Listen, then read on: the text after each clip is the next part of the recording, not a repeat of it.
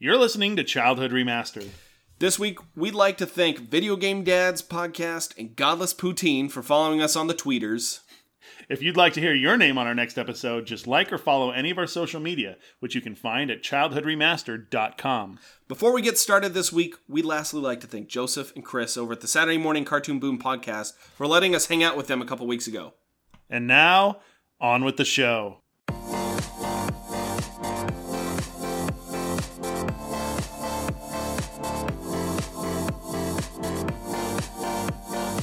Hello and welcome to another edition of Childhood Remastered. This is the podcast where we look back on the cartoons and TV shows and movies and whatnot of our youth and see if they're still worth a damn.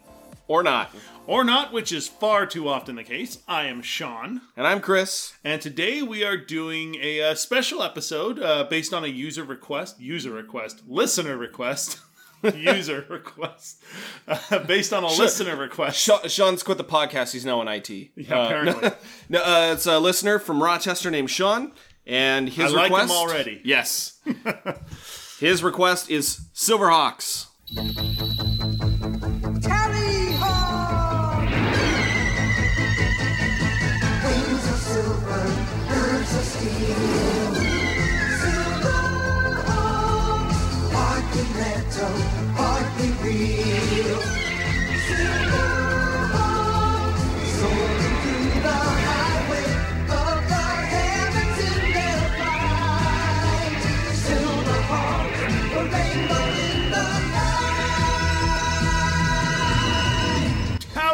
Tallyhawk! When Sean requested this uh, through Facebook Messenger, which happens to oddly be where we get a lot of our requests from, Yeah.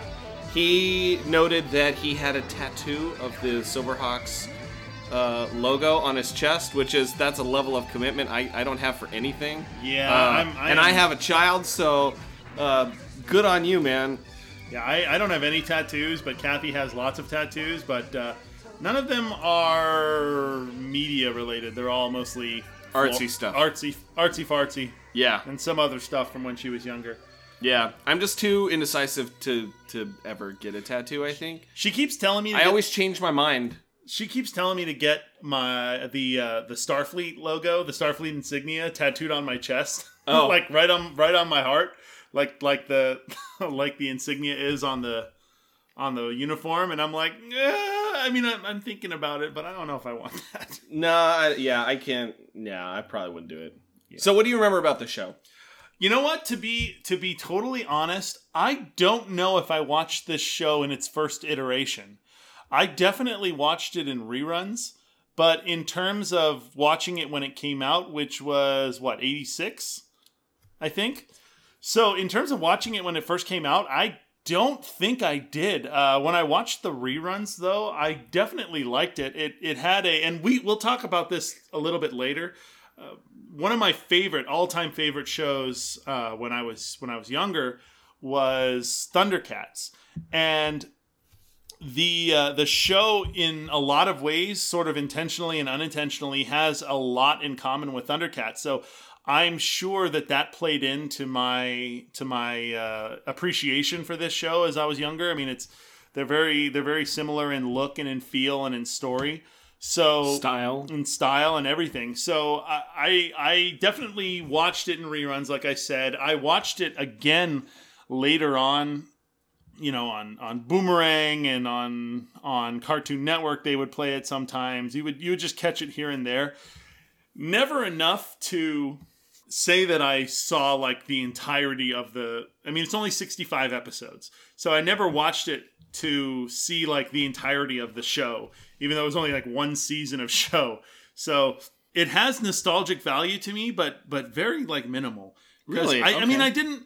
It wasn't a show that I was. I was obsessed with Thundercats. I So wasn't this was obsessed- not one that you were that familiar with. Then. Not not not super familiar. Definitely not. I mean, I watched it. It's not like I didn't. I that you weren't aware it. of it. Yeah, I watched it. I was aware of it, but I wasn't drawn to it like I was to like Thundercats or the real Ghostbusters or Ninja Turtles or something like that. It wasn't Yeah. it wasn't a show that that grabbed me like those other ones did. Well, to be fair, when this came out, you and I were like three years old. That's what I mean. That's I didn't I didn't watch it in the first iteration. I watched it in reruns. Yeah, I watched it in reruns too, but I definitely watched probably a lot more of this than maybe you did. In fact, I think I watched this probably the way that you watched Thundercats. I I have very specific memories of this show as a kid. Uh, more so of the toys because I had a lot of the Silverhawks toys. They were really cool. You could squeeze the legs together, and then the arms would pop up, and they had wings under their arms. And I remember watching the show, and I actually have a toy out in my garage still of Monstar, the villain. He is uh, the toy of Monstar is bigger than the other ones, and some of the toys like were harder to get a hold of, like Bluegrass. But I definitely have toys or had toys of Copper Kid. I had a toy of Quicksilver. I had one of Monstar, and and I think I had one of the vehicles. And so I I I remember this show maybe more than at least some of the people that I've talked to. Yeah, I, I took I when I was when I was doing some research for the show, I was trying to I've, I've lately in in uh, the latest shows that we've been watching in movies and stuff, I've been trying to find interviews with either the the uh, actors or the production people or whatever. Anything. So I was doing that for Silverhawks, and it's actually very difficult. There's not a whole lot of information about the show. That's why I didn't put any in there. Yeah, but because so- you asked, you're like, when I came over today, I was like, hey, what are you watching? you're like, well, I'm watching this thing about Thundercats. I was like, oh, that's cool. It's like, yeah, it's really hard to find information on the show. Like, I know, Yeah. because I built out all the notes, and there's nothing in here. In Yeah. fact, it, there's a section in our notes, you know, that I set up titled trivia, and there's there's a bullet point that says there actually isn't much trivia on this show, and what is listed on IMDb is all just descriptions of the abilities of many of the characters in the show. Yeah. Which is not trivia. It's like, Yeah. okay, this character does this. Yeah, just watch the show. Like that's not trivia. One of the one of And the it's things it's really hard to find. one of the things that I did find, and uh, and uh, I, I thought it was a pretty interesting blast from the past, was I found some old commercials for the the Silverhawks toys. Oh yeah. And seeing those commercials brought back memories. I didn't have a lot of the toys, but I definitely had some of them, the Silverhawks toys. And I and I remember what you were talking about where you squeeze the legs and their arms pop up and their wings come out. yeah, they're fabric. The, yeah, the wings and, and. I remember the I remember the wings being super flimsy. That they would they that was the first thing to go on the toys is the rings the wings would rip. Yeah, they were. I they were like embedded up inside like a little crease up inside the arms, and they would they'd rip. And Yeah. man, the toys are so cool. But like I said, I still have a Monstar out in the garage, Yeah. uh, packed away with a bunch of my toys. And maybe but- maybe I'll throw in a uh, some audio. They're only like thirty seconds long. I'll throw in some audio from one of the car or from one of the commercials. Silverhawks, partly metal, partly real, mighty warriors with the powers to protect space from all evil. Bustles busting out. Shredder too. Stargazer seen us. Figures with weapon birds sold separately. Flybird. Surgery and report. Quicksilver. Activate power wing. Tallyhawk. Engage scissor wing. Now take him down. Mumbo Jumbo Air Shot. It's hero stomping time. No way. Buzzsaw with Shredditor, Quicksilver with Tallyhawk. Other figures with weapon birds sold separately. Silverhawks, new from Kenner. yeah, they're pretty awesome actually. Yeah. So there's the blast from the past from 1986.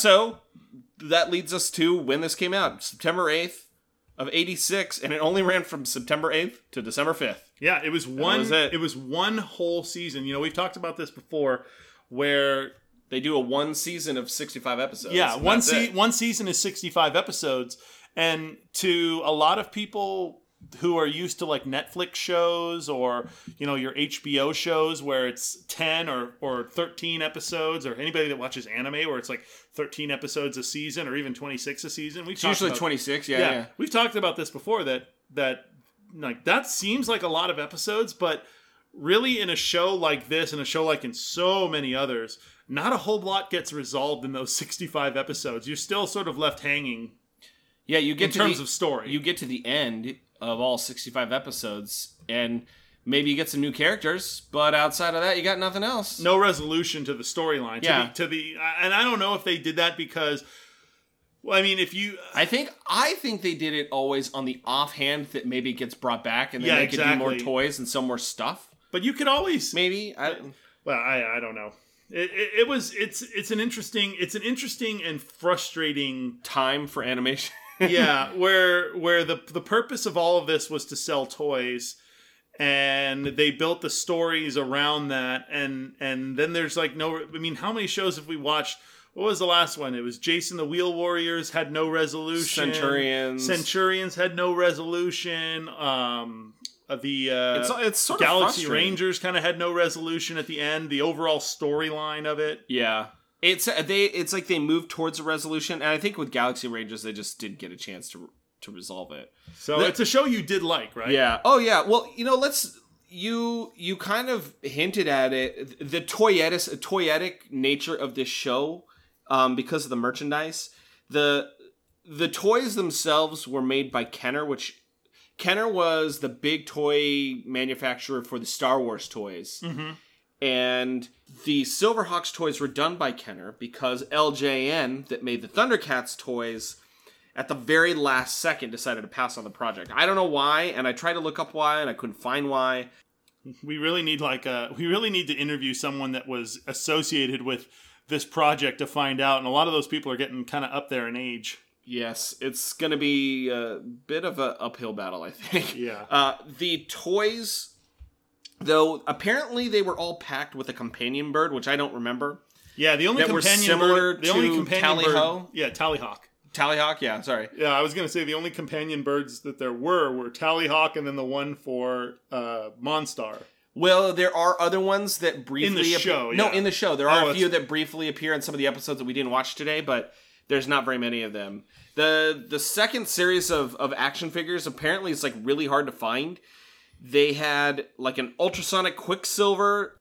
There was Monstar with a laser lance, which I have one of those.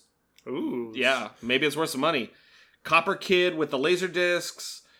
The um, apparently bluegrass is hard to find. Uh, there's there's a bunch of stuff. I guess the the Hawk Haven Fortress never got made, although there was talks of making it. And most of the side villains never got toys either. But this show had like bed sheets and puzzles and plastic pencil containers and you know all uh, pajamas is all kinds of just junk like the the bed tents that we were talking about for centurions Yeah. yeah they they had these had Oh, those for this too This this show was made for merchandising, and and really uh, to no tell- video game by the way yeah, no video game. That's but this is in 86 so But to be fair, you know, when I'm thinking about the old shows from from back in the day, I want to say no, that was from the 90s. Were there a ton? I don't think there were a ton of video games based off of cartoons from the I mean, there was a Smurfs video game, but like I like there wasn't a there wasn't a ghost. I mean, there was a ghost. i don't think they capitalized on the animated stuff Yeah. until the, the nintendo like really hit full force Yeah, i think that, was, was that was 85. So, right but the, i think a lot of those animated like like games didn't kick into the late 80s because like that's when the roger rabbit game came out and teenage mutant ninja turtles Yeah. and a lot of those games didn't really hit until the end of the 80s beginning of the 90s and by that time, this show was already off the air for a oh while. by by quite a while So it's not like it's not like they'd be capitalizing on any any kind of current market value. yeah so this, this show is a rankin and bass production which your thundercat tie-in is is accurate because literally made by the same people Yeah, and this show from all the stuff we most of the same voice actors too yeah, from all the stuff that that we found and from really just watching the show, this show is literally a Thundercats in space minus the cat people. Minus minus cat people insert like bird people. Yeah, so so just a quick rundown. Silverhawks is essentially a show about small group of humans in the 29th century that have been given metal bodies and hawk wings that let them fly in space. We'll talk about that. Oh my god. In order to stop organized galactic crime. So this is essentially That, that's that's the show. They they're like uh, some sort of space police. Yeah, I was gonna say this is this is essentially like I wanted to say it was i- i- it's like a weird animated police procedural, but they don't do any like they don't look up they don't do any they don't do any detective work. It's it's essentially they're the space SWAT team that comes in at, at the And end blows and shit up. blows blows stuff up and works with this works with this like they're like an FBI tactical unit. Is Sort what of, are. yeah, yeah. because they only get called out when there's re- there's problems and and and they need to deal with them because Monstar is this is this galaxy wide criminal threat that has all kinds of weapons and and goons and stuff that can do all kinds of ridiculous things. yeah, they have all kinds of weird abilities and cool ships, but again, it's it's it's we'll get into it a little further. Yeah, this all takes place in the galaxy of Limbo, by the way. Yes. Which actually, now that I think about it, will can probably prompt a discussion later on. yeah, I think yeah, I think when I know where you're going with this. Uh So, like you said, it's it's done by Rankin and Bass, and Rankin and Yeah. Bass did a lot of cartoons. They did a lot of stop motion. So we previously discussed them back in episode 29 when we discussed the Flight of Dragons. So as a refresher for those newer people or for those who forgot, we're going to kind of go over some of the same information. So pardon us, but you know, it's been, you know, how many months now? So yeah, Ray- Bass of Rankin and Bass worked at an ad agency in New York, and then him and Rankin got together. And in '55, they formed a production company that then went on to become Rankin and Bass, but they originally had a different name. So the two of them worked really close together for a long time. They co-directed and produced all kinds of stuff, stop motion animation and cartoons. all those Rankin cartoon- called it Animagic. yeah, all those cart or all those stop motion uh, Christmas films that you're familiar with from like the 50s and 60s, the 70s. Yes. Your Rudolph the Red-Nosed Reindeers and the Year Without a Santa Claus and all that jazz. Frosty, Jack Frost. Jack Frost, yeah. Yeah.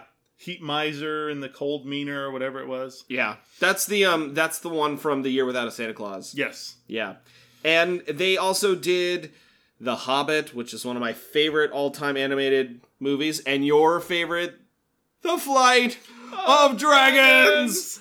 Yeah, then they did the Lord of the Rings movies And too. yeah, so Wind know- in the Willows. Did you? but s- not the not that one, not the Disney one. There's No, like an the other off-brand one. one, Yeah, yeah, yeah. and I've seen it. It's okay. Yeah, it's, Uh, it's weird. It's weird. Yeah. So I don't know. I- don't know if we really want to get into like all the executive producers. It, that can kind of be a, a spiral in and Yeah. of itself. It's essentially Rankin Yeah. And there was this animation corporation, the Pacific Animation Corporation, that Rankin and Bass put together that that they used to kind of partner up with Japanese animation houses Mm-hmm. that did Thundercats and this, and they also did what was it, Tiger Sharks, the one that I Tiger Shark. the one that I, I messaged you about that you completely forgot about, and so did I. Yeah. And- it's a weird show. And then there, there's a Rankin- Korean house, called, uh, one called Hanho Heung-Up, which is uh, they're best known as doing things like Doug. Um, Mask, Care Bears, the movie. yes, Alvin and the Chipmunks, Denver the Last Dinosaur, Chip 'n Dale Rescue Rangers, and the Real Ghostbusters. And this seriously, ridiculously impossible to find TV series Turbo Teen. Uh, no, seriously. If if any of you look, I put it in the notes. If any of you want to send us a link or a flash drive or a DVD or something with the full series on it, we will love you forever. And if you want to get on our show, this is the best way to do it. I'm not joking because it is it's fucking impossible to find. I have looked everywhere. Like you can try to download it, try to illegally download it. You can't. You can find like 3 It's episodes. it's because nobody nobody took the time to. I mean, was it ever released on VHS? No, no, no. Oh god. Well, no. that's the thing is that it's if terrifying. well, if it was never released on VHS, then it would have never been released on DVD, and no one would have ripped it. but you know? somebody might have been recording them on Betamax back when it was on. maybe man, So- that's a stretch. so, you know, I've got hopes. They're low. I'm level High setting, but He's got hopes. for a terrifying animated show called Turbo Teen. So, yeah, Yeah, bring it on, internet. Let's do it. Let's talk about the theme music. Fuck yes. The theme music is really good. It's one as, of those. as you guys just heard in the intro, Yeah. it's awesome. it's one of those. It's one of those really kind of bumping '80s music jams with a lot of like synthesizer and a lot of just good. And the animation in the intro is like this fast-paced, quick animation that shows all kinds of like heavy detail and cool things morphing and scenery change. It's just, just, it's just kick-ass. I Yeah. don't care. And- the and- intro's awesome. And if you were familiar with Thundercats, which came out, I want to say a year beforehand, Thun- the Thundercats music and the Silverhawks music is they're they're kind of similar, and it's because they were they were both composed by the same guy. yeah, yeah, it's a Swiss composer named Bernard Hoffer. And he also did the Return of the King music for the for the 80s for the 80 the 1980 animated one. Rankin and Bass, yeah, Yeah. So, and and like we were saying earlier, that this is essentially Thundercats in space. It really is. So many of the same actors and producers and directors and composers. Like it, basically, they took everybody who worked on Thundercats and moved them over to this project. Yeah, I think so. I mean, there's some there's a couple extra people they added and whatnot, but for the most part, it's it's all the same group of people. Yeah. A lot of yeah that worked through Rankin and Bass for all kinds of stuff too. Yeah, not yeah, just yeah. Thundercats. No, exactly. So that brings us to our cast with Commander Stargazer.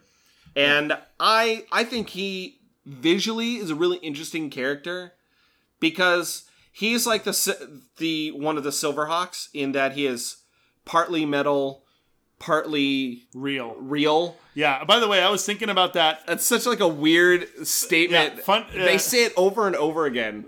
He's partly real and partly machine too. No, so I was thinking about this a little bit earlier in the. Um, I was actually in the shower when I thought about this.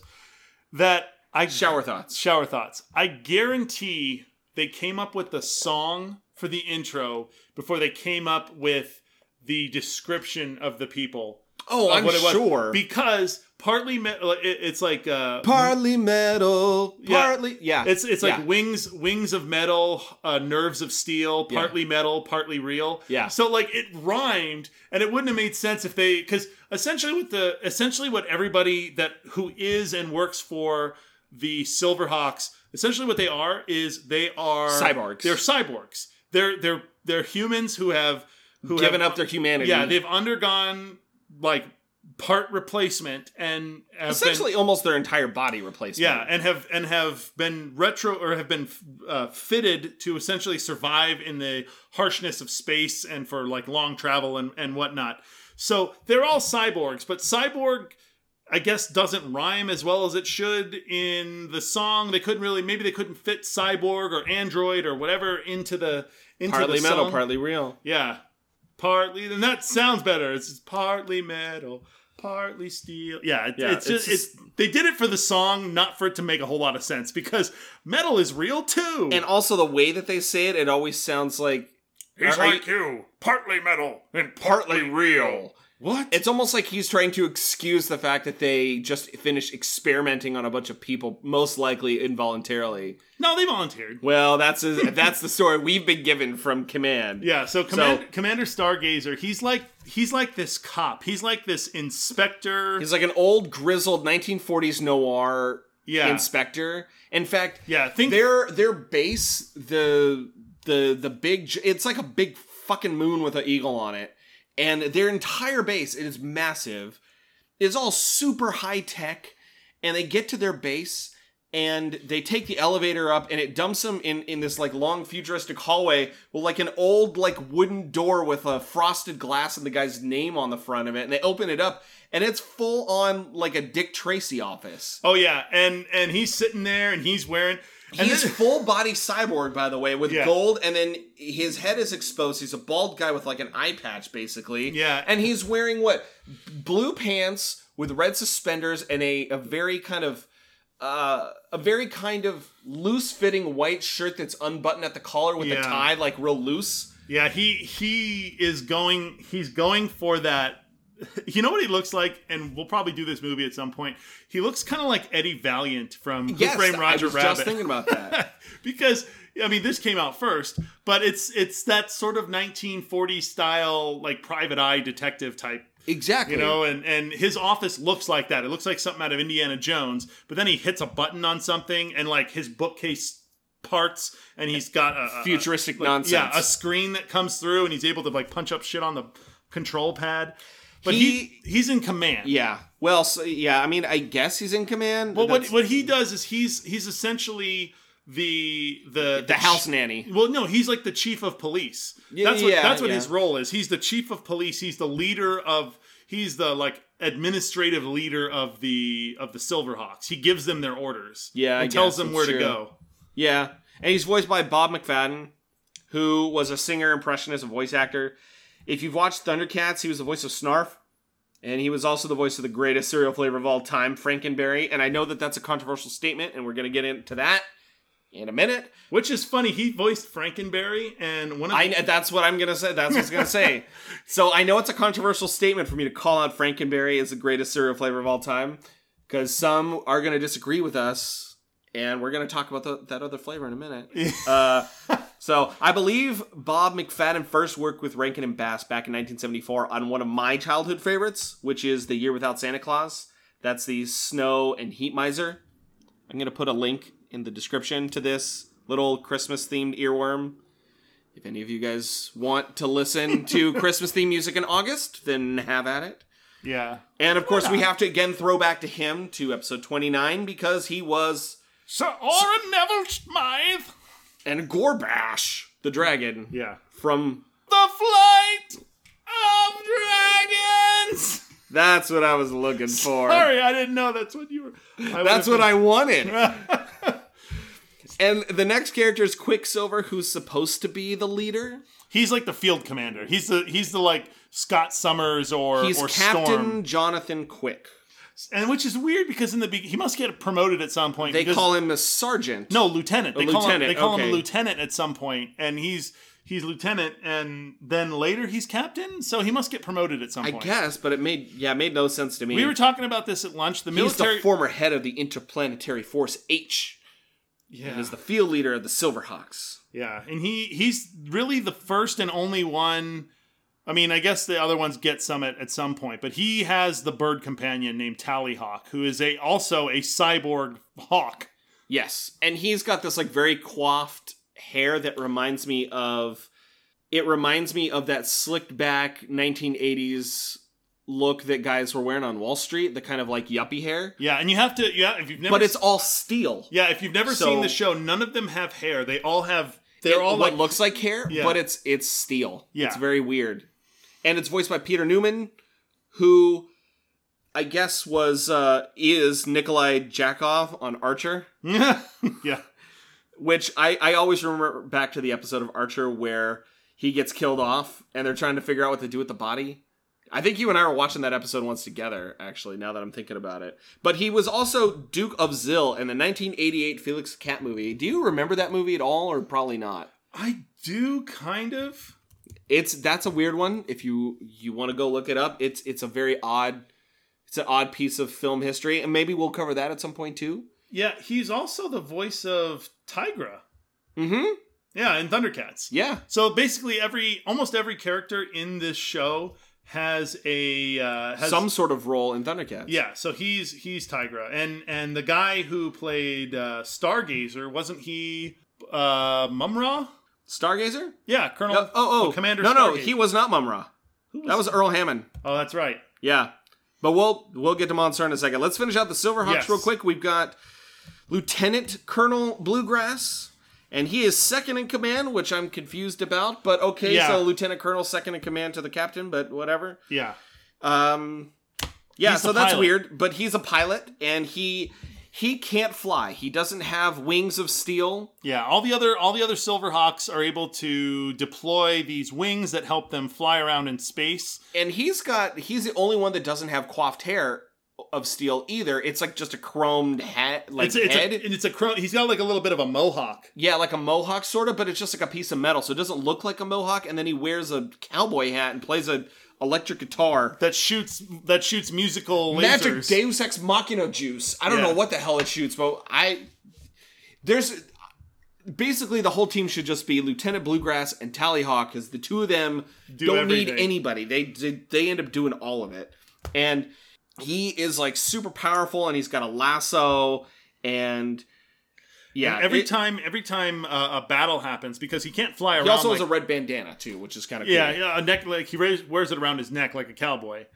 Um, what normally happens when there's a battle in space is he the the Silverhawks are all the, the the ship that he pilots is the Mirage, and if you've ever seen like the Fantastic car from Fantastic Four, where each person has their own pod and they fly around in this ridiculous looking plane. They had the they had the toy for that yeah, because my cousin had it. so the the the mirage is bluegrass sitting in the middle and then there's four there's two pods on each side of the and the rest of the team goes into each pod. Yeah, they go in this super uncomfortable, like prone belly down position, and they they fly like that, and then It's he- like a B seventeen bombardier. yeah, and then he presses a, bun- a button at which launches them out of their pods, and then they can fly around and do whatever they want. But it's weird because he pushes the button and then the things open and then they don't launch and then they launch by just pulling on some stirrups or something. Which Yeah. is well, whatever. It's, So- so it's he- failed science in this world. But so whenever fine. whenever the, whenever they're having like a space battle, then he'll detach his flying compartment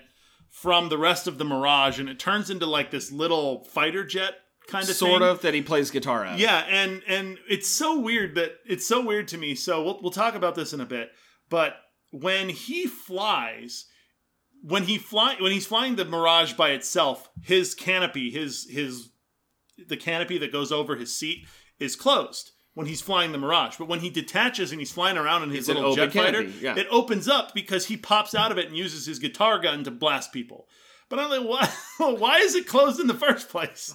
Well, why is it open in the first place? Yeah, so he's voiced by Larry Kenney, who is probably most well known for voicing uh, Lion-O from Thundercats. Yeah. And he was also in that Tiger Shark show that I mentioned. He played a character named Dolph, which is a half human, half dolphin. I wish I was making it up. So when I built these notes out, I like midweek, what was it, like early in the week this week, I think, and I texted you or Facebook messaged you about it, and I sent you a link to the intro. And there's this derpy looking character who's like a half porpoise. And that's that's his character. Oh my god. He's also been the voice of Count Chocula in Sonny the Cuckoo Bird. So that's why I said controversial statement about Frankenberry, but I'm sticking to it, God damn it. Yeah, Count Count Chocula and Sonny. That's it's so funny. He's been doing those two for a long time. He's been doing them since like He still does them. Yeah, he does. And he's still doing Lion-O from Thundercats because anytime Family Guy has made a Thundercats reference, he'll actually go on the show and voice Lion-O for them in like comedic shit. Hmm. Just just cuz. Yeah, I mean it's it's great if you can get the original voice actor. Well, and it's also funnier too because it's like, d- is that the voice of Lion-O? Did he just crack that joke? Really? And then the next two characters are Steelheart and Steel Will. And they are always listed together. They are never ever listed individually.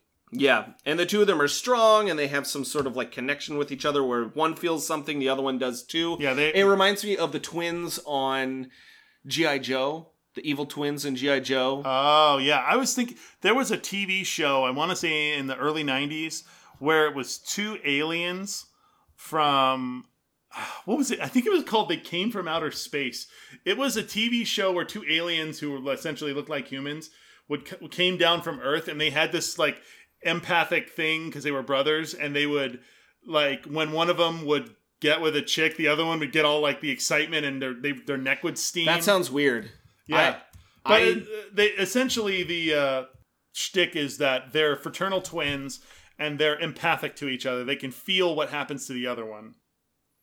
I guess they they have weapon birds also that are named Razor and Stronghold, but I don't think we actually get to see them. But they have them. I was right. And- They Came from Outer Space. Oh God, yeah. yeah, I guess you're right. So uh, the two of them have real stainless steel hearts, which Yeah, in the first in the makes first no sense. You would think it'd be surgical steel, but whatever. in the first episode when they're talking about the the progress of converting the volunteers The two and- of them have a malfunction. Yeah, the where time, where their heart can't take it. So they're just sort of glibly like, "Well, looks like we're gonna have to turn use a steel heart for them." Negative readout on the fourth and fifth hearts. What's happening, Professor? It's the twins. Ah, it seems we have a problem with the real hearts, General. We'll have to fit mechanical ones.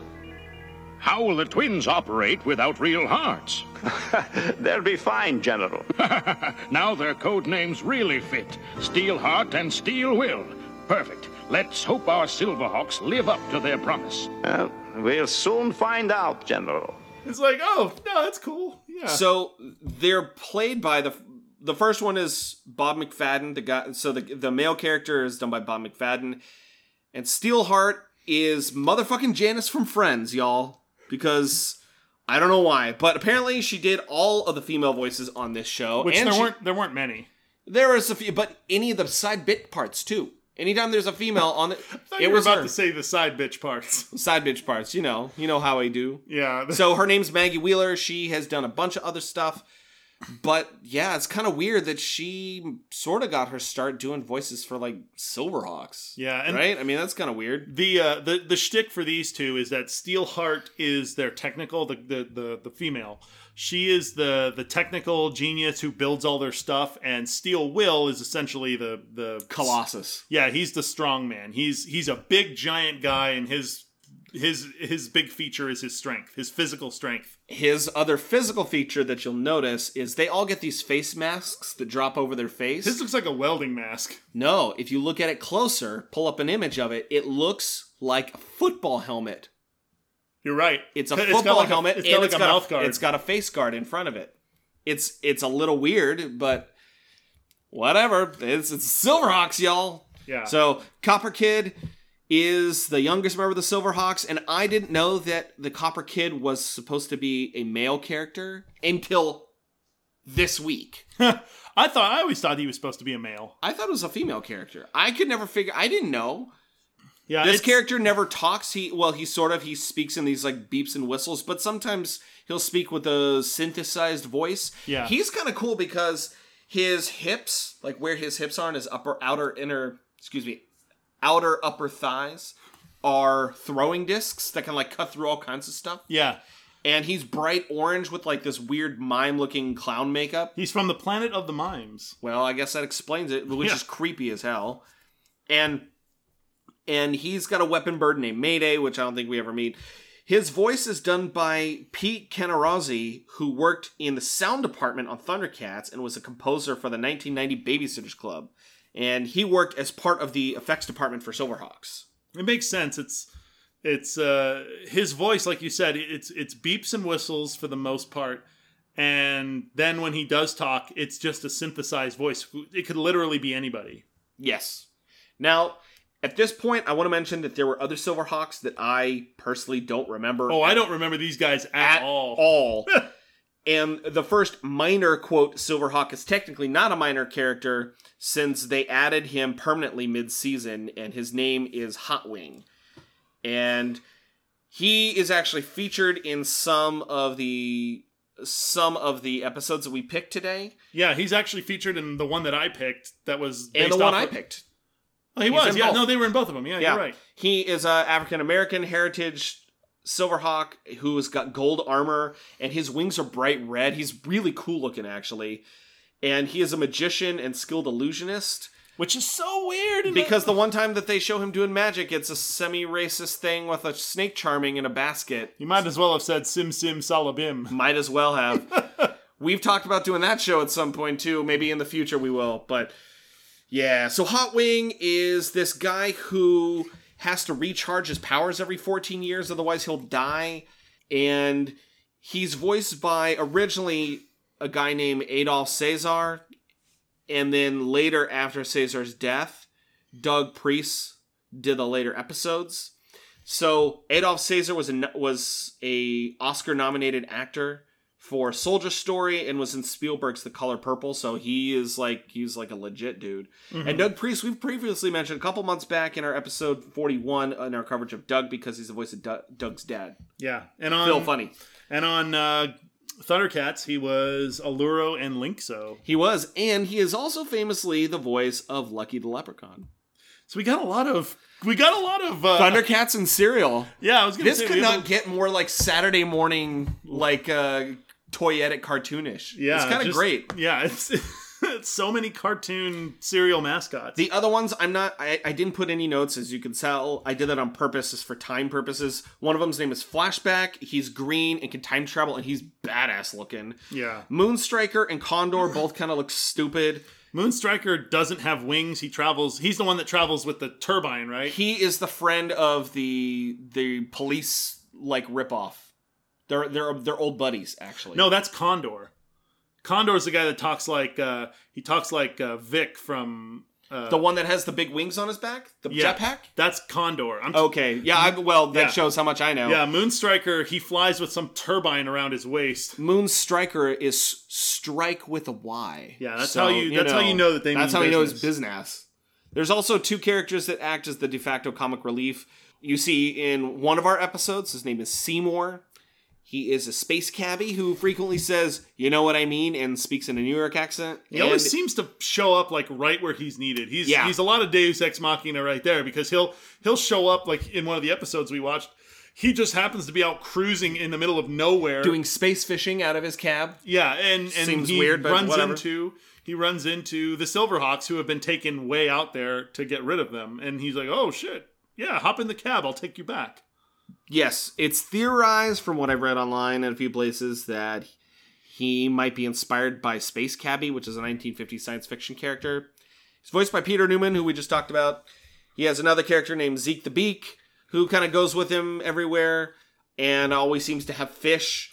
And there's at least 10 other supporting characters that I'm not even going to name because, frankly, uh, I don't want to. Yeah, they're they're just there. To make And I don't think any of you would be interested in it either. Yeah, it's So- there, there there's there's a lot of characters on So both, many. There's a lot of characters on both sides. There's a lot of good guy characters, a lot of bad guy characters. It's almost it's almost convoluted. I feel like it's like It's like reading an Alan Moore graphic novel. it's just It's too like, much. It's too much. I don't want to have like bookmarks back so I can remember who someone was. That Yeah. I saw like ten episodes ago. I will say so. Uh, let's talk about the villains really quick. Not quickly, but but let's talk about the villains just first in mentioning that there's a lot of them that also we're not going to mention. We'll talk about the main guys. Yeah, the main guy is Monstar. He's this like quintillionaire alien mob boss who escaped from his cell on a penal planet. yeah, and, and remember all of the. the He's this this, is- like muscular feline humanoid. yeah, he looks like a lion. He looks like a character that could have been in Thundercats. Yeah. And Moonstar or Monstar has this thing that he like he always seems to do as his whenever he transforms where he goes Moon Star of Limbo. Give me the might, the muscle, the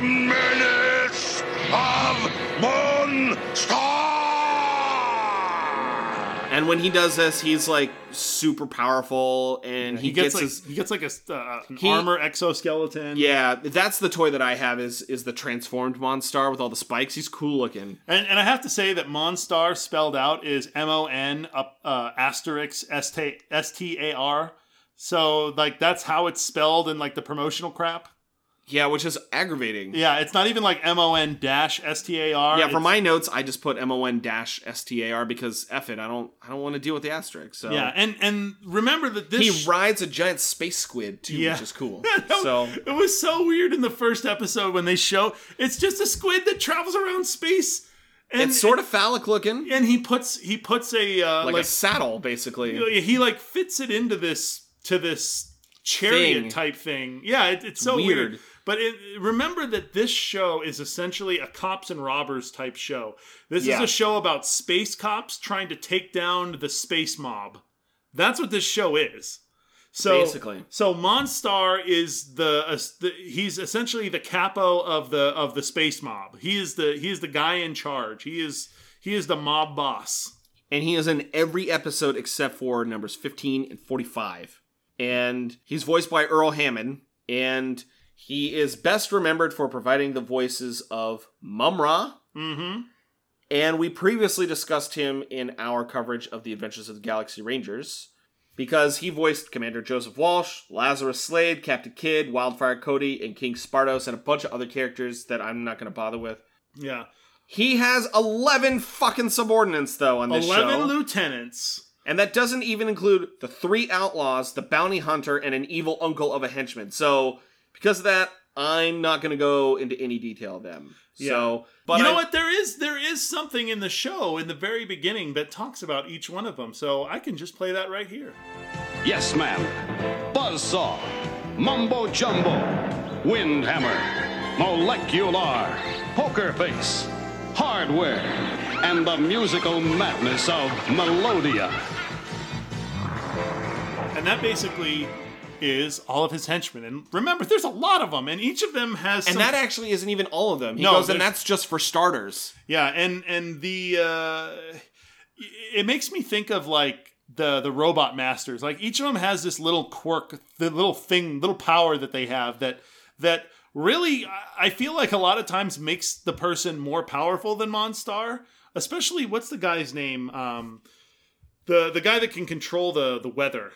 I don't remember. There's a guy that can control the weather, and he has like a giant tuning fork. Oh, that guy. Yeah, it's like Windhammer. Windhammer, yeah. So Yeah. Windhammer can control the weather with his giant tuning fork. I didn't know he was controlling the weather. I thought he was just shooting lightning out of a tuning fork. Well, that's what his that's what his power is described as. Is he can control the weather with his fucking tuning fork, and he creates these like lightning storms in space and these giant space cyclones and all kinds of stuff that are really kind of devastating and could absolutely probably destroy Monstar. But he doesn't do it. He's perfectly fine being a lackey.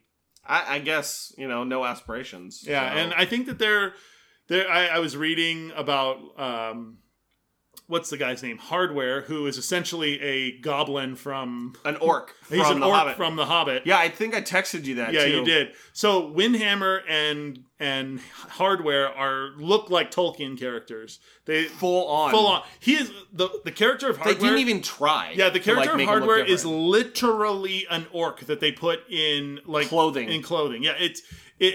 You I'm could- not complaining. No, it's a no. cool design. I mean, it is. It's a cool design, but kind of lazy. Yeah, Like well, kind, kind, kind of lazy. Yeah, they, they- I was reading s- somewhere that uh, hardware is the most dangerous of Monstar's lackeys because he's the smartest and has the most ambition and the most so he's ability. Starscream. Yeah, he he's Starscream to uh, to the Megatron that is Monstar. And he's actually competent though. He's able to make his own weapons and take his own initiative and and do whatever and, and can be very menacing just by himself without having a whole cadre of people behind him. Yeah, there. It's there's so many weird ones though. Like there's ones that do like roulette and all. It's just, it's just like there's so many. Just it's just it's weird. Well, let's, talk let's talk about Limbo. I, okay, sure. Yeah, we can do that. I mean, I was gonna say we could talk about Limbo while we're talking about the episodes if you want. Yeah, yeah, let's do it, Yeah, let's let's do do it. Let's do it. So the first episode is called the origin story, and the first two and a half minutes is a weird ass rundown that was essentially something that Rankin and Bass I think put together as an explanation to executives on the characters as Yeah. to why they should market this and make toys out of it. Yeah. that's really what it is. The origin story. that- oh, go ahead. Go no, I was gonna say the origin story is literally that. The whole episode is how the th- uh, the Thundercats, how the Silverhawks came to be. Like Delete, where, insert, repeat. yeah, right? where they came from. as I watched those first that first two and a half minutes, the very first thing I could think of, the only thing I could think of was, "Holy shit! This show is so toyetic. Oh yeah, Like it is more toyetic, more toyetic than anything that we've watched. I would argue more than Jason the Wheel Watch, more than Jayce and the Wheeled Warriors." And more than Thundercats, because I watched an episode of Thundercats not that long ago. I this could is see a that. super toyetic show. I could see that because there are a lot of vehicles. There are a lot of Transformations. transformations. There are a lot of like very individual individualistic characters that are very discernible from the other ones. They oh they there. I, I was reminded of something that Matt Groening had said about character design. And it was, I don't know if it's something that he came up with or something someone told him. It is es- essentially, if you have good character design, someone should be able to tell who your character is by a silhouette. That's why all of his characters, like in The Simpsons and in Futurama, they're all very they have very striking characteristics where if you saw like an outline of Fry, you'd know it'd be Fry. Or if you saw an outline of Marge, you knew it would be Marge. Same Yeah. thing with Bart. And a lot of the characters in this are like that, where if you saw a sil- if you were familiar with the show and you saw a silhouette of the character, you'd be like, oh, that's Mumbo Jumbo, or oh, that's Hardware, or oh, that's that's uh, Tallyhawk, or you know, or whatever. whoever. Yeah, no, that's true. And and there's, I would say the first, the first actually. 49 seconds is a good description of the plot of the show. They fly on silver wings.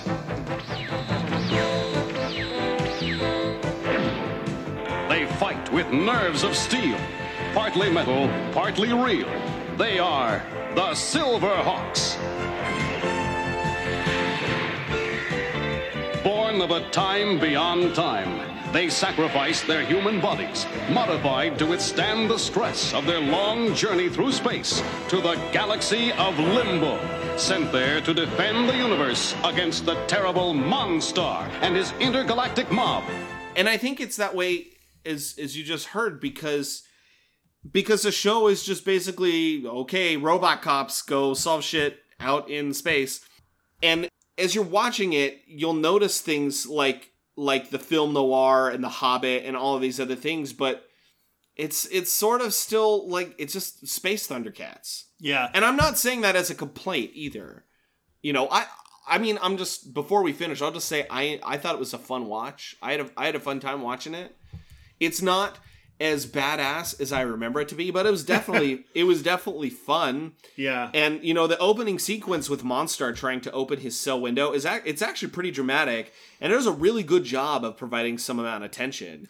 Yeah, so Monstar is Monstar is powered by the the Moonstar of of Limbo. So it, it's this it's this moon, I guess, or it's a star that pulses out this this energy that only affects Monstar, and if if he absorbs enough of it, then he's able to transform into his like battle mode, where he gets the armor and he gets a lot stronger and a lot more durable. Yeah. And so the first episode is the first the first episode and really the second episode is kind of about that. yeah it, it- the first two episodes kind of go together it's it's it's the origin of of the silverhawks and then the silverhawks trying to get to the galaxy of limbo and to get to to meet the the well, the- commander this first. first episode, like, there's no big battles or anything. Mm. It's it's the the Silverhawks practicing their stuff, Monstar breaking out of prison. Oh, and then there's this point when when Monstar breaks out of prison and Skyrunner comes flying up. Skyrunner, old friend! It's me, your master! I missed you! and I laughed really hard. And and in fact, the only the only thing I could think of was, "Aw, I missed you. So sweet." yeah It it, it, it is kind of weird, but other than that, it like that's it. It's just them showing their cyborg parts and the Monstar breaking out of prison, and and then oh, that's the other thing. All of these episodes have like a weird science thing at the end. Yeah, that, And- that's their that was their way of getting getting around the censors to have some kind of value to children. It was an Yeah. astronomy thing. And the first several episodes are them going over all the planets of the solar system, and later on they get into meteors and pulsars and all black holes, and they do all this kind of fun stuff that that I I actually I kind of like that part of the show. I thought it was cool. Yeah. personally, I mean my own opinion, but So by there. Oh, I just wanted to say. I couldn't find this anywhere, but but I, I was watching the credits and I happened to see the name, so I went and I, I looked it up. The the guy who was the scientific uh, consult for the like teachable moment segments. yeah, at the very Well, end. Yeah, it was a guy named Dr. William A. Gutsch Jr., who at the time was the former chairman of the American Museum Hayden Planetarium in New York. And that's actually where Neil deGrasse Tyson used to work several years later. And uh, if you don't know who Neil deGrasse Tyson is, I don't know where you've been living, but it's not planet Earth. So, but I thought that was kind of cool. So, I mean, the guy's like a legit dude. He has a PhD, and you know, so like they got some real consult on science. Well, that's good. Which I wanted to segment into your discussion on limbo because that is Yeah. a whole other thing to talk about. So let's go through the rest of the episodes because really, not. I mean, the same thing kind of happens. It's very predictable. Every every episode, Monstar or someone in his in his entourage comes up with some kind of some kind of scheme to do something, and then the the Silverhawks are called in to to to deal with it. So the first two episodes are sort of like the background story. I will say the second episode is cool. The fight is cool because the whole second episode is like 20 minutes of fight. Yeah, they're they're fighting. That was awesome. because what happens is Monstar essentially assaults uh, the the the whatever it is, whatever it's called, the the base. yeah. He assaults the base with his entire group, his entire group of, of lieutenants. And the Silverhawks go and, and fight him and, and defeat him. And yeah, like basically the whole episode is them defending the base from Monstar. But it's a cool episode, I thought. Yeah. There's some there's some silly stuff. Like at one point, Monstar Monstar tells all of the he tells one of his henchmen to load up the space limos, and I laughed Yeah, really they, hard they, at they that. drive in space limos. and they just look like Cruella de Vil's car, but with no wheels. yeah, exactly. It's so stupid. Tallyhawk also in this episode is is ridiculous. Tallyhawk is OP. He He he's- cuts through buzzsaws with his with his wings like they're butter. Yeah, I mean, his powers are ill defined, and they change depending on what. He damages Monstar's space cuttlefish. Uh, yeah. So in the third episode uh, called "The Planet Eater," and that's the thing about this show too that we should mention is that there aren't like two parters. I mean, there's two parters, but I'm saying that the the 22, 24 minute episode is not broken into two episodes. It is it is one 22 minute long thing. And we got sort of used to that when we were doing the Disney afternoon, where each show a lot Was of times was, half. it was like an 11 minute show and then another another 11, 11 minute episode. Yeah. So this is a full 22 to 24 minutes of episode, and then it, it continues on. So in the third episode, you have The Planet Eater. yeah the Planet Eater, where where uh, Buzzsaw and Yeah. and Hardware use this this essentially Trash Eater. trash eating ship eating ship that eats up a bunch of stuff and then feeds it into this like living planet type There's some weird slapstick shit where where where the Copper Kid gets rocket roller skates. And yeah he flies away on a roadster that apparently can fly through space, but it's got wheels for no discernible reason. And he gets captured, but the Silverhawks save him in the end. And I'm like, that's it. I mean, there's there's there's cool stuff with the with the fighting and it's animated well, but some of the voice acting's a little iffy, but it's- I mean it's a fun show. Yeah. You know? Then we get to the two episodes that we picked. So I picked episode 62 based off of the suggestion of our listener, Sean, who wanted us to, or who had mentioned this episode as one of his favorites. Yeah, I think he had mentioned it as a good example of introduction of other characters. Yeah, so this And it is. This episode actually focuses on all the minor uh the minor Silverhawks characters. It it re- the only the only major Silverhawks characters are Steelheart and Steel Will. I actually think Steelheart is the only one really in it. She does something Steelheart and Steel Will build a giant Tallyhawk, but yeah, then that they can drive inside, but then Yeah. Tallyhawk has to ride inside like a fucking Evangelion. Yeah, because it's Tallyhawk, the the real Tallyhawk is the brain of the thing. Yeah. So the rest of the episode is it focuses on I can't even remember their names. It focuses on uh, the the the green one, the the gold one, the blue one, and Condor. The the the, the four that nobody cares about. if for the names you're looking for Flashback, Flashback is the green Hot one. Wing, Hot Wing is the gr- the gold one. Moon Striker with a Y, Moonstriker is the blue one. and then Condor. and then Condor. So it focuses on the four of them. I and and I didn't watch the episodes leading up to this point, so I don't know where Quicksilver was. I don't know where uh, Bluegrass was. I don't know where the kid was. I don't So know if there's explanation for these characters earlier, but they're not in the episode at all. They're not even mentioned. It- the uh, the the commander Stargazer essentially treats the uh, the other four of them like they are the Silverhawks. Like go out and get it and go out and stop Monstar. And essentially they are. They're like part of the team now. So they're just like down the roster. So you, I guess. you guys are Silverhawks. Go deal with this. Well, Hot Wing was introduced like midway through, like in episode 20 something, and so he has several appearances. The other characters are smaller, like more bit characters, but they're cool and they, they do cool stuff, but like honestly, they're useless.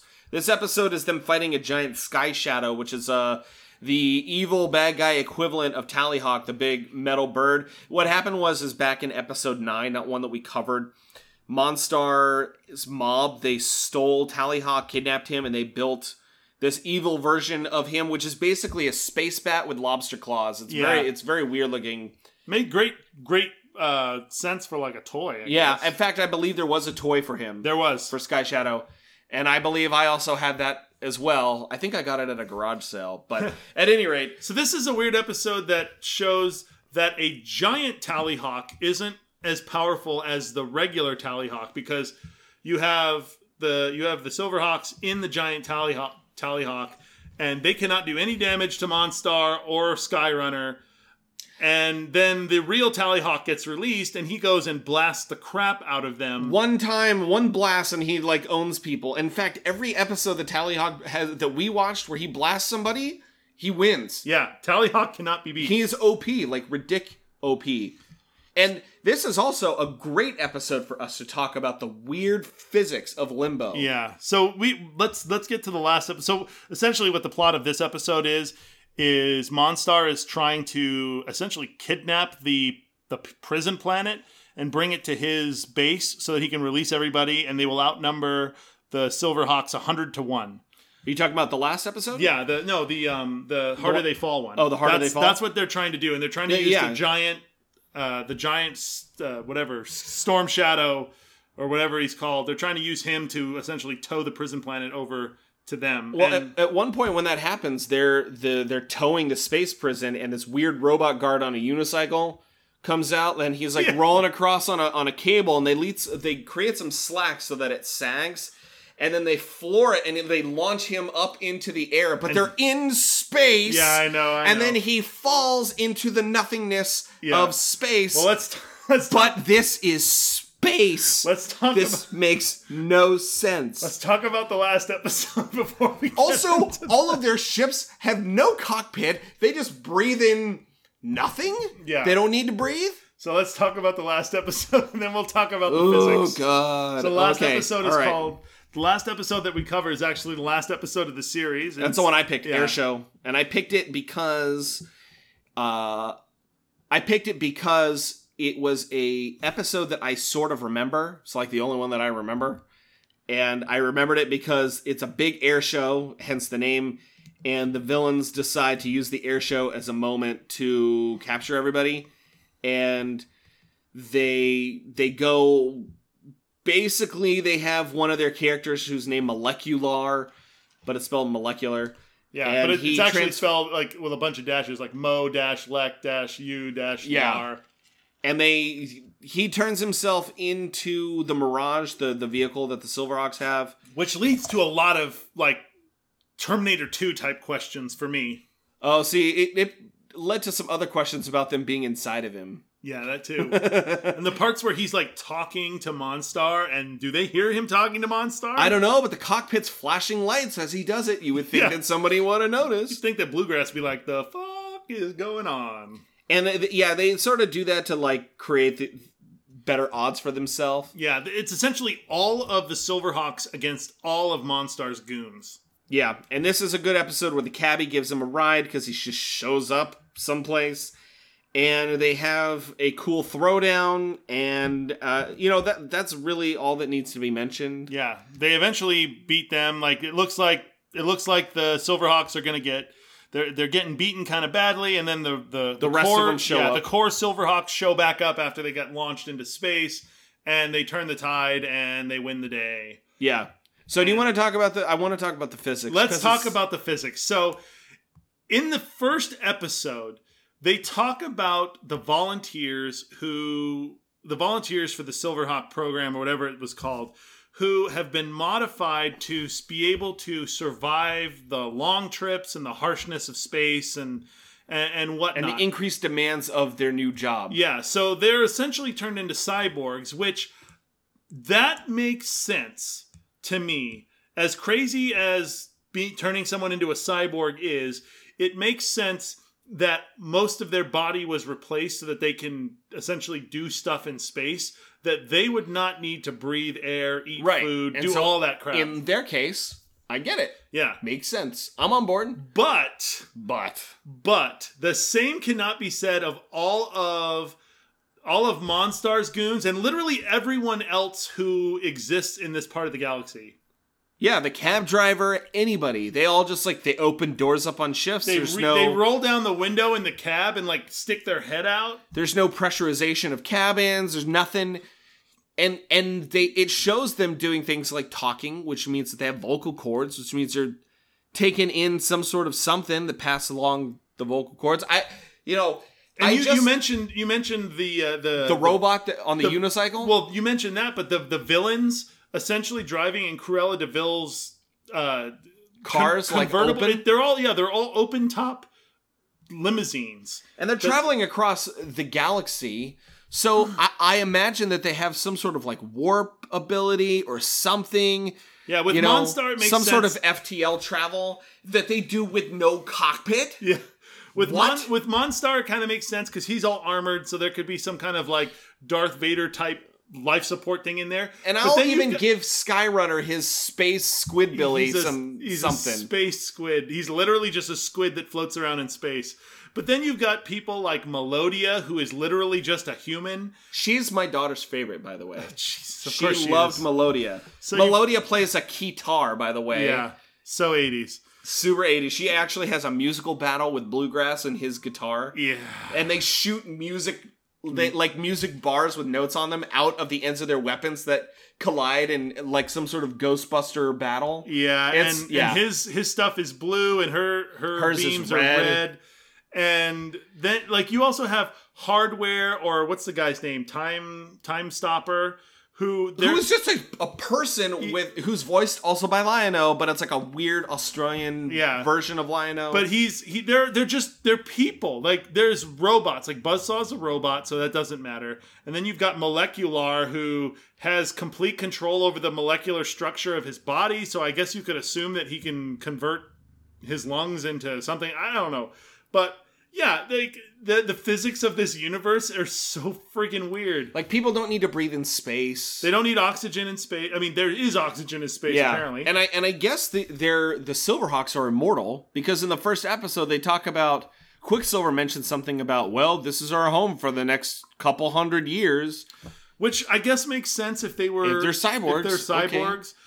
But then there's other stuff like you mentioned, gravity. People when they when they fall out of spaceships, like in one of the episodes, I think it was in episode three, the Planet Eater. So when the Planet Eater goes and eats a freighter, the two little spider guys that are that are in the the freighter literally jump out of the freighter And they fall down to the ground. into parachutes. They jump out in parachutes and they're just floating down. And then that's when the the cab driver finds them. And they're floating in space. and I think in the second episode, Tallyhawk hits Monstar with his his OP beam and, And- knocks him out, and he falls down into space. yeah, Like everybody falls down, and that's one of the things with that's one of the and it, I know it happens in multiple episodes. It happened in the episode with uh, the your episode, it- the air show episode, when Molecular turned when he was in the sh- they're in like an the Mir- asteroid belt. And Yeah, he and- turns and- back into himself. Yeah, he turns back into molecular instead of being the Mirage, and he starts. All they all start falling, but then the rest of them are able to deploy their wings. And you have Bluegrass who's falling down, going like, "Okay, guys, you know I can't fly, right? You got to come get me." Yeah, it's it's it's super weird, and you know, as a little kid, I don't remember being bothered by it, but I'd imagine even kids today might go, "That's weird. He falls in space." Like Yeah. i- if it's like a kid who's old enough to know better, they might be confused even. Yeah, he they fall in space. They're they're. I mean, I was actually thinking about it as as I was watching it. You know, I was trying to think. They essentially wanted to do a space show, but just in normal like atmosphere. That's what I feel like they wanted to do because they have people. I, I, I likened it to like TaleSpin, where they had they had people flying around in open top planes, and you had Baloo who'd roll his window down and like do stuff out the window as he was flying, but he wasn't in space. But that's essentially what they were doing, but in space. And al- yeah, it almost feels like they wanted to do the show like on a planet, Yeah, exactly. but then but then they said, "Well, F it space cuz space." Yeah, it, it's it's so weird, and we what, were we what were, was the thing we were talking about at lunch today? The the sort of um I guess philosophical quandary, if you will, that we were discussing today because I thought that would be interesting for us to talk about. Is it about them converting themselves? Yeah. So, it's like yeah. giving away part of their humanity to become a robot. Yeah, so this this is probably something that the that the that the creators didn't probably put a whole lot of thought into, No, but it I- I it think so. raises it raises so uh, essentially what the Silverhawks are is they're humans. They're all well three of the four four four of the five sorry four of the five of them are humans who volunteered for a program Quote volunteer. quote volunteered and i'm assuming i would assume that it's some kind of military program because all of them except for except for the kid all of them are all military people Have some sort of a ranking. yeah you have bluegrass who's a lieutenant colonel and then you have uh, Steelheart and Steel Will, who are sergeants, and then you have Quicksilver, who is at first a lieutenant, and then he becomes a captain. So they're all military people, and then you have a volunteer from the planet of the mimes. So you would think that it's some kind of weird, like UN galaxy-spanning Federation type deal. Yeah. Well, I think that's why you said like space SWAT. Yeah, Right? It's But- it's like a space SWAT. So Right. so they they take this they take this they volunteer for this program and they essentially have their guts scooped out and their brains put into these mechanical bodies that make them more durable and faster and Faster, stronger. and place place lasers in really awkward positions like on their shoulders Mm-hmm. Yeah, that's a weird. Okay, sure. and give them jet boosters. And what was the episode? It was one of the, one of the ones that we watched where Quicksilver has like a smoke screen in his freaking feet. Like, I what does that do in space? I don't know, but I was just thinking about. You know, you've got these characters. Are they really human now? Yeah, Or, they- or they- are they truly? Are they partly metal or are they partly real? maybe Uh, they maybe they keep telling them. Maybe they keep telling themselves that to like reinforce that they're still real people as a way to hold on to their Yeah. humanity. No, I'm partly real. No, I am partly real still. Okay, I, I am not just this machine. See, uh, but then what if? I mean, what if that is the software that they wrote for them, and they're just artificial intelligence? What they if- wrote software for them to make them think that they're human because they'd be easier to control? What if- what if they tried this first with pure AI and they rebelled, and that AI is actually Monstar? that would be a that would be a much better story. See, now this is a show, and the reason why I kind of want to, because I was thinking about that today. This this show, there are rumors currently that Warner is working on getting a new Silverhawks live action movie made. Last, you know, couple of years or so, there's been some talk, and this show, I feel like, is so ripe for a remake Yeah, or I- a I- retooling. Just a straight copy and paste of the script and the episodes with yeah, with some it- animation changes. it never stuff. got it never got the reboot like Thundercats did back I think in like 2011 they did a they did a newer like anime style Six or seven, or maybe I think. no it was, later than that It was I don't like- remember. yeah it was it was like 2011 They're doing another Thundercats reboot too. that's good because the first one wasn't that great I mean the first reboot wasn't that great that's why It was okay. I mean, the animation's cool, but yeah it was different. But yeah, this. I mean, this could have been. There could have been so many cool It's video games and merchandise. yeah it's a good story I mean the, just the, the it's a good premise you have these these cybernetic space cops who are going up against this galaxy spanning mafia but they could. They could expand on all that stuff we were talking about, though, like the struggle between, you know, where does the line between humanity and the other the and other and not human exist? yeah That I mean, that could be a whole list of episodes that they could cover. The other thing that I was wondering is did any of these people have families? Because they essentially give up. They don't talk to anybody. At least they don't ever show up. You, I mean, the Steel Heart and Steel Will, they're brother and sister. Which, by the way, they do the super annoying uh, uh, narrative exposition thing all the time, where they say bro and sis, like no siblings in the history of ever have ever done.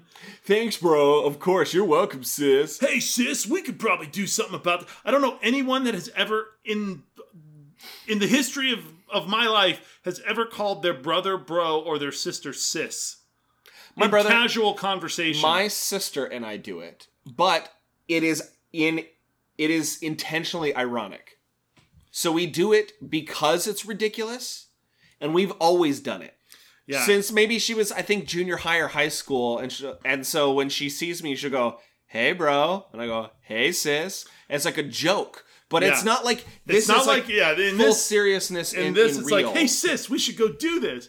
You're right, bro. it's like they're it's it's an earnest exclamation Yeah. and it is it is weird but i think i think it's fine because this is a show for kids. Yeah. speaking of which again i just wanted to mention that my kid loves this show now.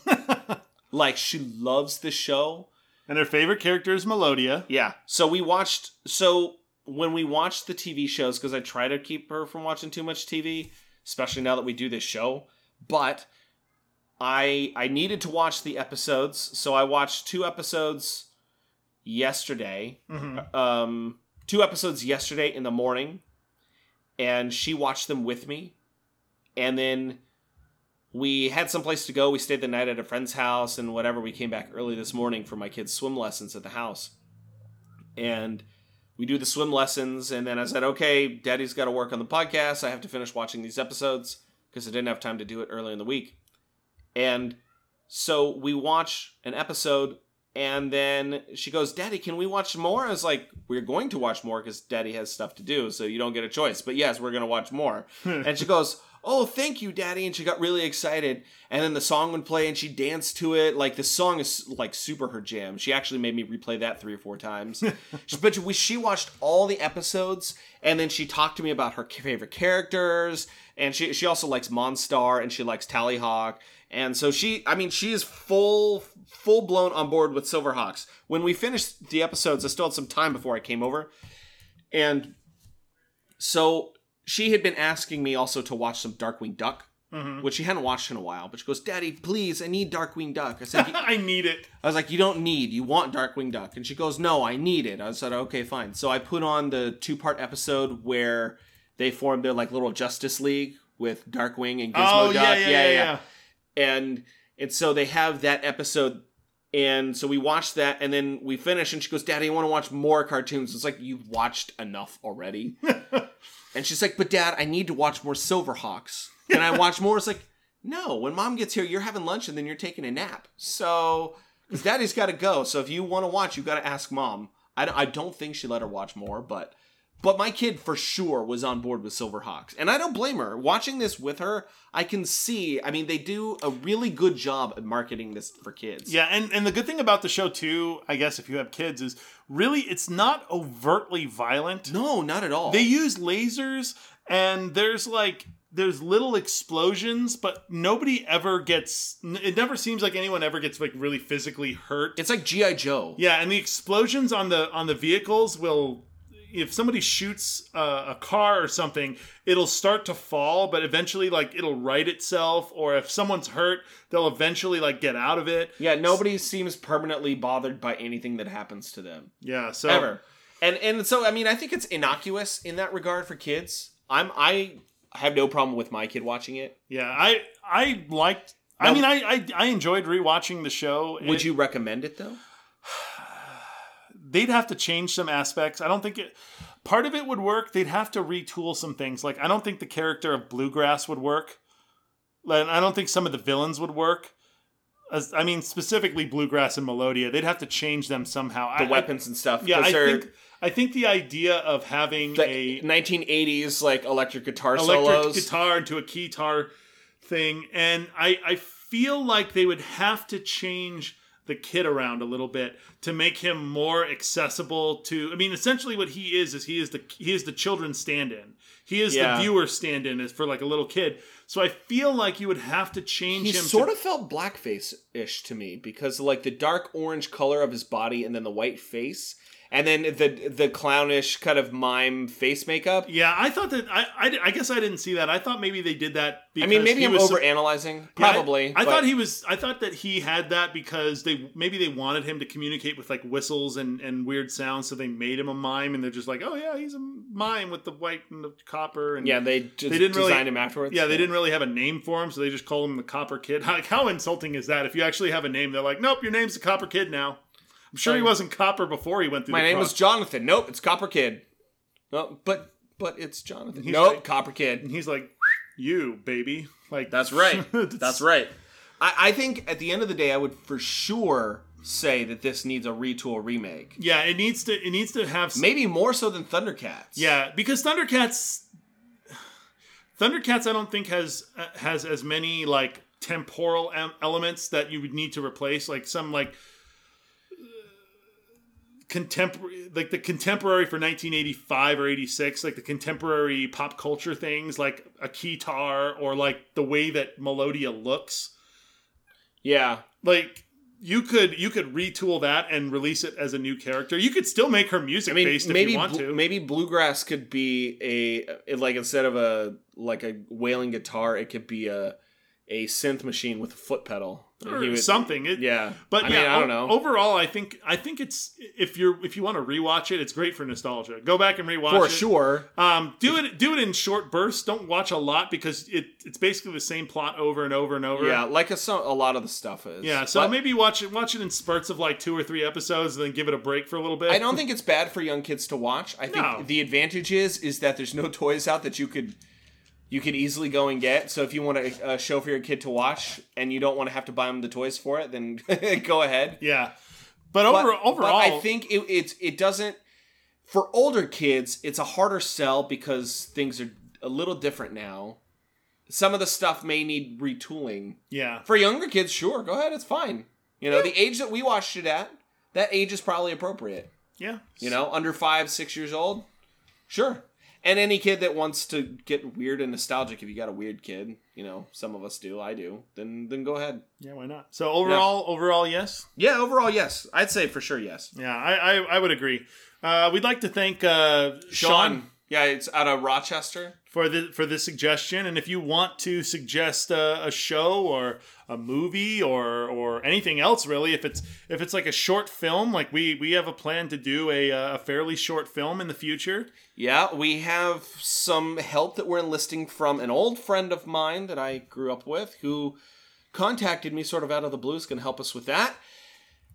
But there's a lot of stuff that's obscure, or maybe stuff that's more regional. I know we have a lot of listeners overseas. Maybe there's stuff that you guys watch that maybe we're not that familiar with. Please send us a recommendation and maybe we'll get to it. Yeah, we we will take we will take diversions from our from our uh, own schedule to to do those, like we did like we did with this one. Yes, this episode is coming out what mid I think this episode is mid August that that it's coming out. Probably, Probably. It's- yeah. We're recording it in the beginning of July. the beginning of July. Yeah. So we're we're a little ways out, but we don't mind disrupting. I I have episodes planned all the way through up to October. Yeah. At the moment, but we changed it because we got a request that we wanted to do. So Yeah. please send them our way. Yeah. So, if you want to find us and talk to us on Twitter, our Twitter handle is at RemasteredCast. That is at RemasteredCast. You can also find us on Facebook. Just search for Childhood Remastered. Please rate us five stars on iTunes or wherever you get your podcasts. The rating really helps us out. Yeah, and we'd also like to thank John Howarth for the use of our intro music, Nascent. You can find links to his SoundCloud on our website, childhoodremastered.com. We hope you've enjoyed this episode of Childhood Remastered. So until next time, I'm Sean. And Chris. And this has been your Childhood Remastered. We will see you next time. Dolly Hawk! A C E N